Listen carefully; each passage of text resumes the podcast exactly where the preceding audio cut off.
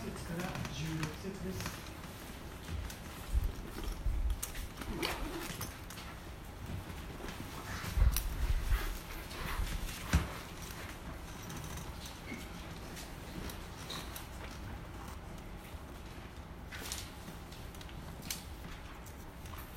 引き続きペテロの手紙第一今週は3章13節から16節です第一ペテロ3章13節から16節をではご一緒に読みましょう。はい。もしあなた方が良いことに対して熱心であるなら誰があなた方に害を加えるでしょう。たとえ義のために苦しむことがあってもあなた方は幸いです。人々の脅かしを恐れたり怯えたりしてはいけません。むしろ心の中でキリストを主張し聖なる方としなさい。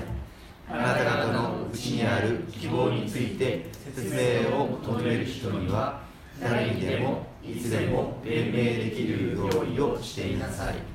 ただし柔和な心で恐れつつ健全な良心を持って弁明しなさい。そうすればキリストにあるあなた方の善良な生き方を罵っている人たちがあなた方を悪く言ったことを恥じるでしょう。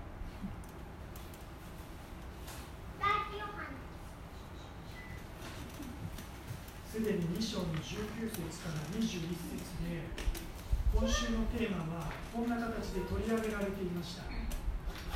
もし誰かが不当な苦しみを受けながら神の見舞いにおける両親の家に悲しみに耐える。ならそれは神に喜ばれることで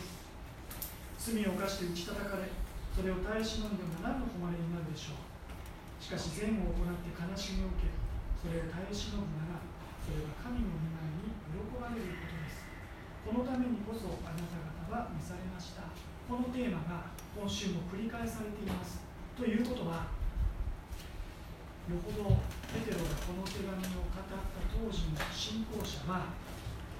こういった切実な問題に直面していたのであろうということです。信仰者は神の前に正しく生きようとします。しかしその人が苦しみに遭います。時にその良い行いに対する非難やあざけりを受けます。不当な苦しみを味わいます。こうしたことが頻げられる必要のあった当時の信仰者を取り巻く状況を考えます。裏返せばこのような聖書箇所が今の私たちにとって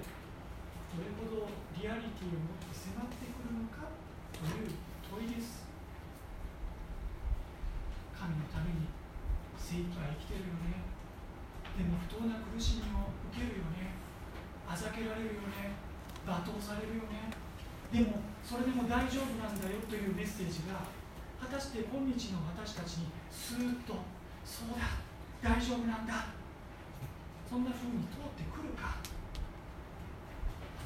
当時の人々に通ってきた。幸いですと言われた時にそうだ幸いなんだ。私たちを取り巻く状況はどうだろうか。ペテロはもしあなた方が良いことに対して熱心であるなら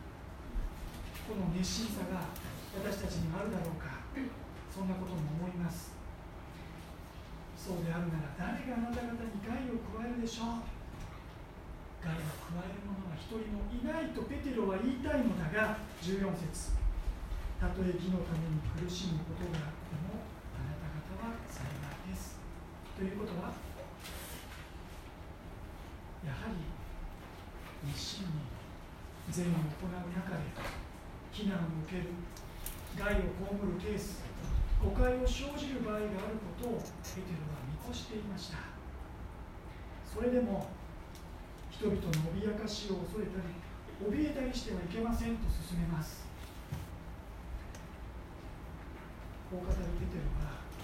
問題は具体的な外からの攻撃や迫害以上に私たちの心の内にある恐れであることを見抜いています。非難を受けることがあるかもしれない。義のために苦しむことがあるかもしれない。でも恐れてはならない。怯えてはならないと言われる時に私たちの心の内に恐れ怯えがあるということをペテロは見抜いています。ペテロが主を3度否みました。あの時彼は人々の脅かしに対する恐れを受けていたんではないでしょうか何か言われた。何かされた。そのこと自身とともにそのことに対する恐れが私たちにはあるものですね。ではその恐れを克服するにはどうしたらよいんでしょうか。15節。むしろ心の中でキリストを主とし聖なる方としなさい。ペテロの出してきた回答は至ってシンプルです。心に動揺があるなら恐れがあるなら人の顔色や意見その動向に一喜一憂してしまうならその時には心の王座にキリストを主として据え直しなさい。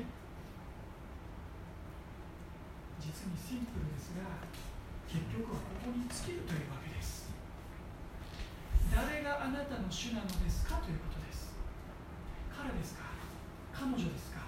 あの避難してきた人ですか？あのいつも私たちに攻撃を仕掛けてくるあの人ですか？あなたの主はそうではないでしょう。イエス様でしょう？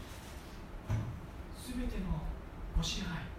ご主権をその見てのうちにすべ収めておられるところのイエス様を心の中で主として迎えなさい。聖なる方としなさいとは崇めなさいということです。ところにしっかりと立て。ペテロの出してきた答案は至ってシンプルです。しかしこのことをいつも私たちは忘れずにいましょう。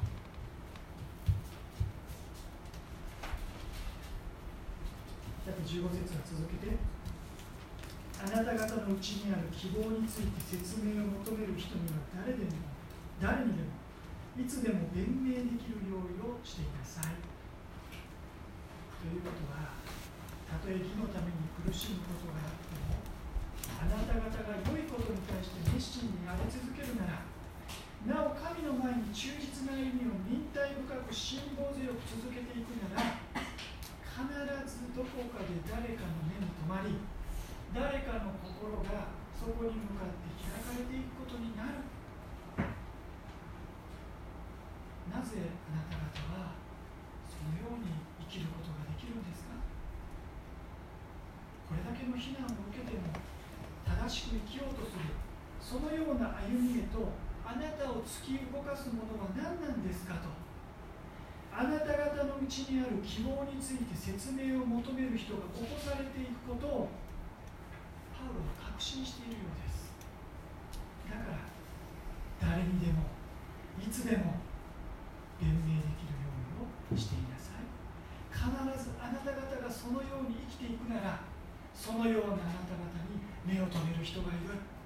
説明を求めてくる人がいるから。誰にでもいつでもと言われる時にこの誰かというのがしばしば私たちの想像を超えたところから突然やってくること。またいつでもというのが時に私たちの設定していない場面状況であることを感じさせます。どこから誰にでもいつでもそれは思いがけないところでということでしょう。思いがけない人からという可能性です。こういった経験は誰しもあるんじゃないでしょうか。いやこの人がここで聞いてくる。学校の友人が教室で周りに何人もいるところで「えねえなんとかさん教会行ってるんだっけ？なんで教会行ってる教会ってどういうところ?」ここで聞いてくる。地域の人が地域の会合のその席で「実は昔教会行ったことあるんよ」おそうなんですか？すごいチャンスをくれたのに。なんかそこからこちらの言葉が続いていかない。こんなところでどう言ったらいいんだろうと。戸惑う。病院の待合室でたまたま出会った知り合いの方に「あら牧師さんも体どっか悪い大変じゃねえ牧師でも病気になることある」神様なんでそんなことなさるそんなこと聞いてくるここで。皆さんどうなんでしょうかこの人がここでこういうこと聞いてくるいつでも誰にでも弁明的な料理をしていなさいこの誰かはしばしば私たちの想像を超えたところから突然現れますこのいつでもは時に私たちの想定していない場面状況で急にやってきます。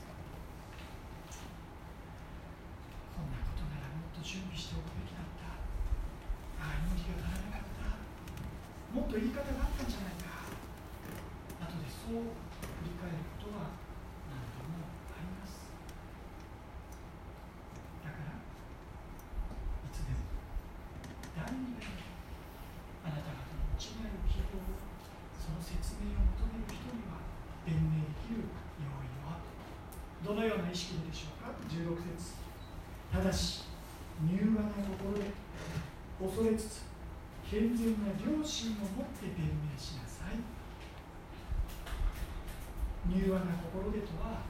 穏やかな優しい心で。だから上から目線で押し付けがましく話すのではないということです。なんかこの人の車に構えた態度歪んだ証言。自分が強制してやろう。そして教え諭すのでもない。この人のまだ気づいていない罪を私が気づかせて掘り起こして白日のもとにさらしてあげよう。などと自分の力で説得しようと意気込みするのではないということです。柔和な心で恐れつつ健全な良心を持ってとは目の前のその人ではなく主を恐れつつ主の前に自分の心が整えられているかどうかをいつも点検しながらということです。自分自身の心が神の前にささくれ立ち神の前に良心の咎めを感じているような状態では私たちは心の内にある希望を説明お伝えすることは難しいものです。柔和な心で主を恐れつつ主の前に両親の咎めを感じている。そういうことがないようにいつも主との正しい関係を親しい交わりを大切にしながらということです。改めて14節後半から16節後半このことを私たちがペテロの勧めに従っていなしていくためには絶えず祈り絶えず御霊なる神様の助け導きを私たちは必要としています。最後に16節後半。そうすればキリストにあるあなた方の善良な生き方を罵っている人たちがあなた方を悪く言ったことを恥じるでしょう。この恥じるというのは単に悪く言ったこと罵ったことを恥ずかしく思うということにとどまりません。私たちのうちにある希望について彼らの心が開かれ自分たちもまた善良な生き方を求めていくようになるという期待が込められています。ペテロはそのような意図意識を持って語ってはいないでしょうけれども私はこの箇所を読みながらサウロパウロのことを思わずにはいられませんでした。彼の熱心さは教会を迫害しました。信仰者を次々に牢屋にぶち込みました。ステパノの死のお膳立てまでしたような男でした。彼は自分の歩み生き方を恥じて悔いて終わったのではありません。彼はキリスト者のうちにある希望イエス・キリストにある希望に開眼して目が開かれてついには私はイエス・キリストを知っていることの素晴らしさのゆえに全てのものを知り合ったと思っているとまで言い切った私たちの誠実な生き方と求めるものに対する私たちの誠実な弁明は罵ったものを恥じらせて終わるだけではなくその人たちの心を主にす力さえ持っているのだですからいつどこで誰が私たちのうちにある希望について説明を求めてきてもいいように主にある希望をまず私たち自身のうちで確かなものとさせていただくことでしょう次に自分自身の証を持って自分自身の言葉で主の素晴らしさ主の恵みをお伝えする備えが必要です。そうしていくなら必ず来た機会が与えられていきます。その時が来たなら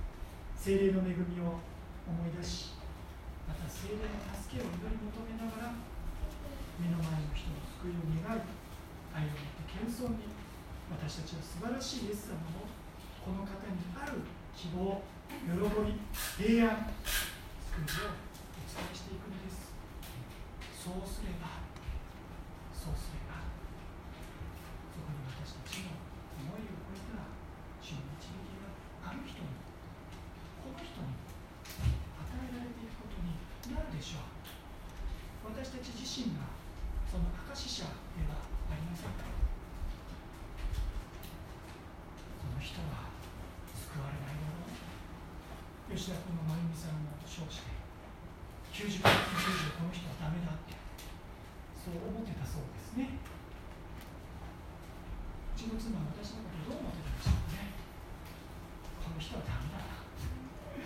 分かりません。何が起こるか。大事なことは私たちは私たちが神の前に誠実に生きるということ。